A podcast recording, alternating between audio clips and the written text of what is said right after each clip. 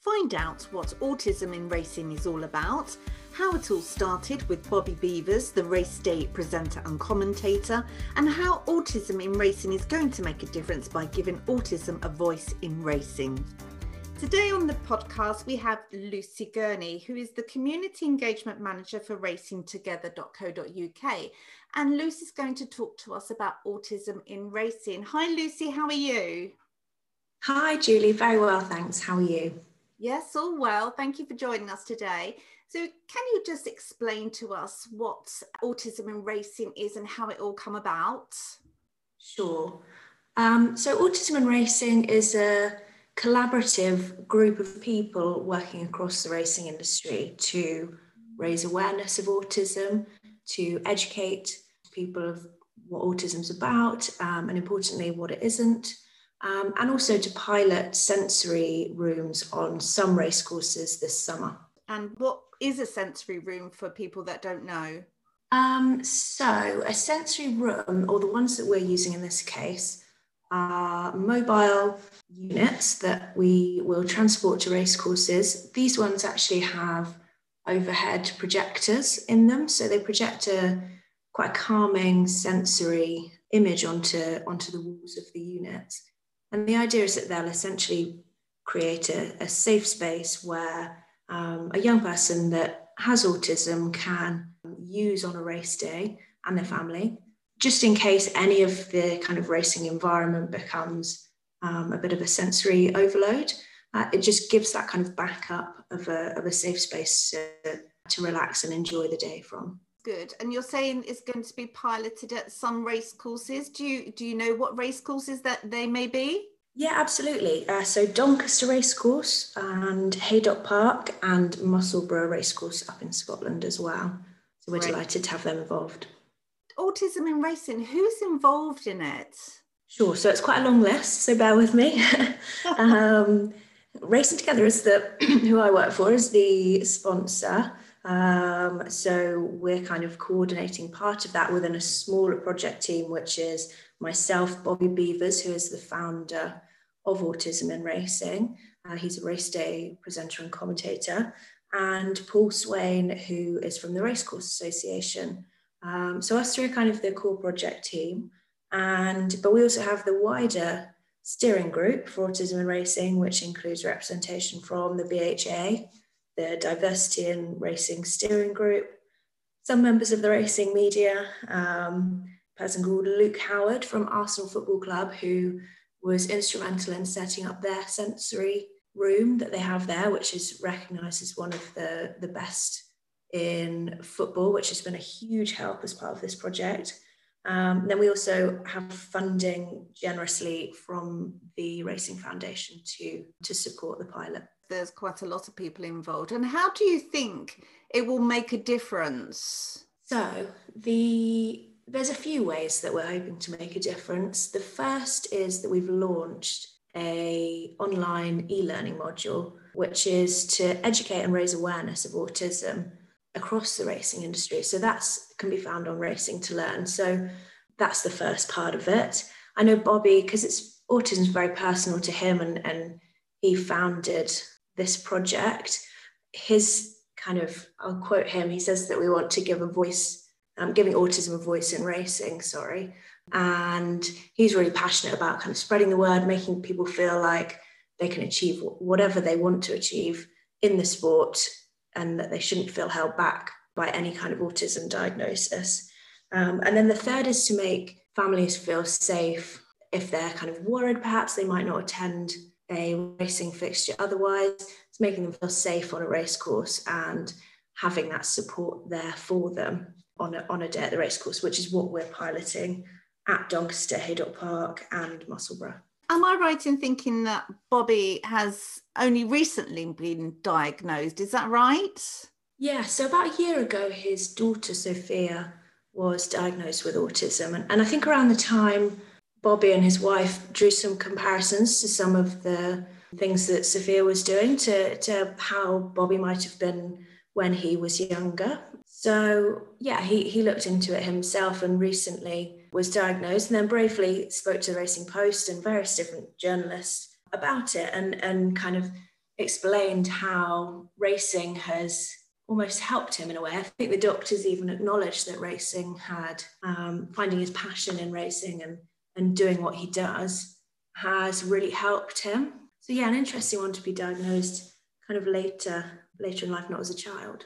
And do you think that's the case for many people then? That people are being diagnosed later, and perhaps there may be people within the horse racing industry or any industry really that may have autism one they may not know or two they they may know and keep quiet about it. Do you think that could be the case? Yeah it's an interesting one. I know lots of people have reached out personally to bobby uh, to talk about their diagnosis and and their experiences in racing. And maybe part of the raising awareness that we're trying to do might might flag up to people that um, it might be something they're uh, struggling with or um, that they hadn't thought of before. And I know there's differences in um, boys and girls are diagnosed differently for some reason, but it is it's 700,000 people in the UK, adults and children, have autism. So it's it's it's a lot of people that are, that are living with autism. That is a lot. You haven't launched that long ago, have you? How's the launch been so far? Yeah, it's been really overwhelming, actually. I think. I think particularly Bobby would say that having shared his personal story, but we've been amazed by the positive reaction. Obviously, there are lots of amazing initiatives across the sport of horse racing that are kind of community focused and education focused. And um, yeah, it's it's been incredible the amount of support. The the Twitter page has got uh, 1,200 followers already just in seven or eight days. Um, Bobby was asked on luck on Sunday at the weekend and uh, Sky Sports Racing before that. So yeah, incredible. We we weren't sure how how relevant people would find it and how many people would kind of get behind it, but yeah, really exciting to have that kind of support and, and acknowledgement so far. And do you think that the horse racing industry as a whole uh, is a very supportive place and are very good at being open and inclusive and welcoming to everybody? I think so. And I think more and more is kind of happening in this area. We work quite closely with, I think I mentioned the Diversity in Racing steering group. And so it's not only for things like autism, but perhaps uh, mental health issues or any kind of inclusion, I suppose, across across the sport, uh, whether it's female jockeys um, or ethnicity or anything like that, is becoming something that is being talked about that people are able to share their experiences of, and is is yeah something that racing is acknowledged that it's it's trying to become a more diverse and inclusive sport. And I saw on Twitter, so I've been following your Twitter posts, that um, some of the race courses, probably the ones that you've mentioned, are going to hold autism friendly days. What, what would it look like, an autism friendly day? Yeah, so an autism friendly day is part of the, the sensory rooms that I mentioned earlier, but I suppose it's slightly wider than just the sensory rooms being on the course. It's it's looking at the accessibility of the course in the first place. What's the um, what's it like kind of accessing the course, getting in? Do you have to queue? Do you have to go past um, a really loud or, I don't know, food vans or something like that that's, that might potentially be overwhelming for a person with autism? And it's all, it's about planning ahead as well so that they might have seen or experienced, they know what to expect when they get there. And yeah, just making sure that that, that day is as, as smooth and as inclusive as possible. And, and like I said, this is something that we are piloting.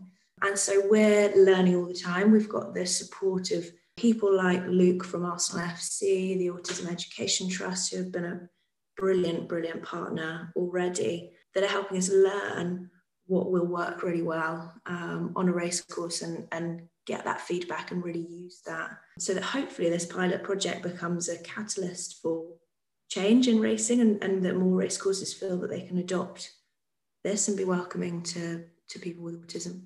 And there are different levels of autism, isn't there? So I suppose I'm just assuming here that your e-learning program that you mentioned would that cover the different levels? Yeah, it's uh, autism is often referred to as a spectrum. So there are various different different signs of autism, I suppose, but also different strengths. And the e-learning module goes through that. And you can also kind of, as you go through it, test your learning as well. And, and there's a certificate at the end. And, and it also talks about, there are some case studies in there. Greatwood being a fantastic charity in Wiltshire. And yeah, a few others that kind of explain what those real life stories of people with autism, how they might kind of, yeah, how their different kinds of autism would, would show themselves. And can anyone that's working in the racing industry, can they take this e-learning module? Can they do it? Yeah, you don't have to be working in the racing industry at all. Racing to Learn is a free e-learning website. And all you have to do is go on there, sign up for a free account, and then you can access hundreds of different courses on various different things across the sport. Um, and autism awareness in British racing is one of those. And uh, as you say, that anyone that takes this module, they would get a certificate. So that would always help with people getting future jobs. It would look good on their CV as well, wouldn't it? Absolutely. That's that's part of the the point of racing to learn is um, it's kind of set up for continued professional development for people working in the industry or, or interested to get into the industry in any way as a fan or, or to work. So, with uh, regards to all of this happening within the racing industry, do you think this will entice more people to come along?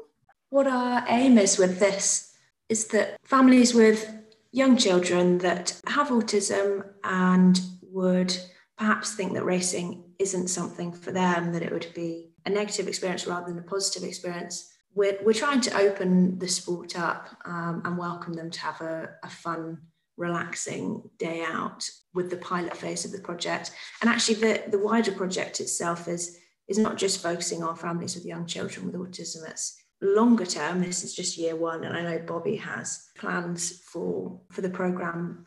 Uh, particularly, the, one of the next steps is to create a support network for anyone that's wanting to work in the industry um, and perhaps has an autism diagnosis and or is an employer and someone has come to them and said they've been diagnosed with autism or they come for an interview um, and to kind of make sure that that's not a problem that there is someone to call that's fully qualified to help and that can really provide that backup network to support people I was just about to say to you actually that if, if, there was somebody who had always thought about working in horse racing, but you know has let their autism hold them back, what advice would you give there? I think I would say follow autism in racing. I would say maybe even get in touch with Bobby directly and kind of talk about talk about what it is that you feel might be holding you back because I know that he's passionate about people should have dreams and believe that they can achieve them in racing, regardless of, of any autism diagnosis. And I think the more we hear from people like that, and the more that we can encourage and, and support and, and make sure that this pilot project is kind of heading in the right direction, the better. So, going forward, you think that there'll be plenty of support in place for people, regardless of what job they'd like to go for within the horse racing industry? That's the idea for the next phase of the project.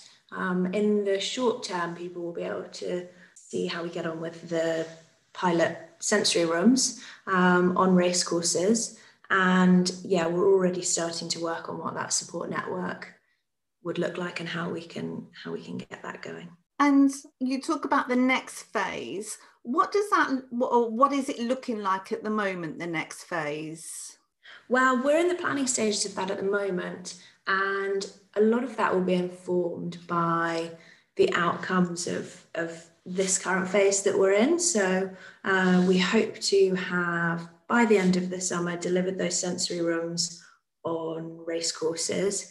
And a lot of it will be based on the feedback uh, that's provided by the families that attend and the race courses, how they found um, hosting the sensory units and, and how we can help them to help people with autism as well. So, so there's a lot still to come really before we get into phase two of the project. But I know Bobby has lots of really exciting ideas and, and we're all right behind him with that as part of the Autism in Racing group. If anybody comes along to one of the, the race days and they want to talk to somebody about this, perhaps they have a family member that they've been thinking about bringing along to uh, the racing one day.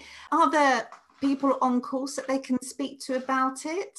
So, in the first instance, I would suggest going to the Racing Together website and finding the Autism in Racing page. You can read kind of in full about the, the project there. At the bottom of that page is an, an email address. I think it's autismandracing at gmail.com or similar, or alternatively get in touch via Twitter and speak to us that way. And if you think that you'd want to attend maybe one of the pilot race days that we're involved with, then, then that would be a, a great way to get in touch with us for that and yes, as we build up towards those days in the summer, that's definitely how I'd suggest getting in touch. Great. So if people want to find out more, the first step should be contact you, probably go to your Twitter because that's where you're all chatting at the moment, isn't it? Or to the yeah. uh, racingtogether.co.uk websites. Exactly, yeah. Lovely. I wish you all the luck for everything that's happening with autism in racing. I'm following your Twitter feed, so I'm sure many more people will. If they go to Twitter, um, what's the Twitter name that, that they should follow you on? It's at Autism in Racing. At Autism in Racing. Lovely. Thank you so much, Lucy. Thank you, Julie. Great to speak to you. This podcast is sponsored by Tack and Tweed. Visit tackandtweed.com for horse rugs and more.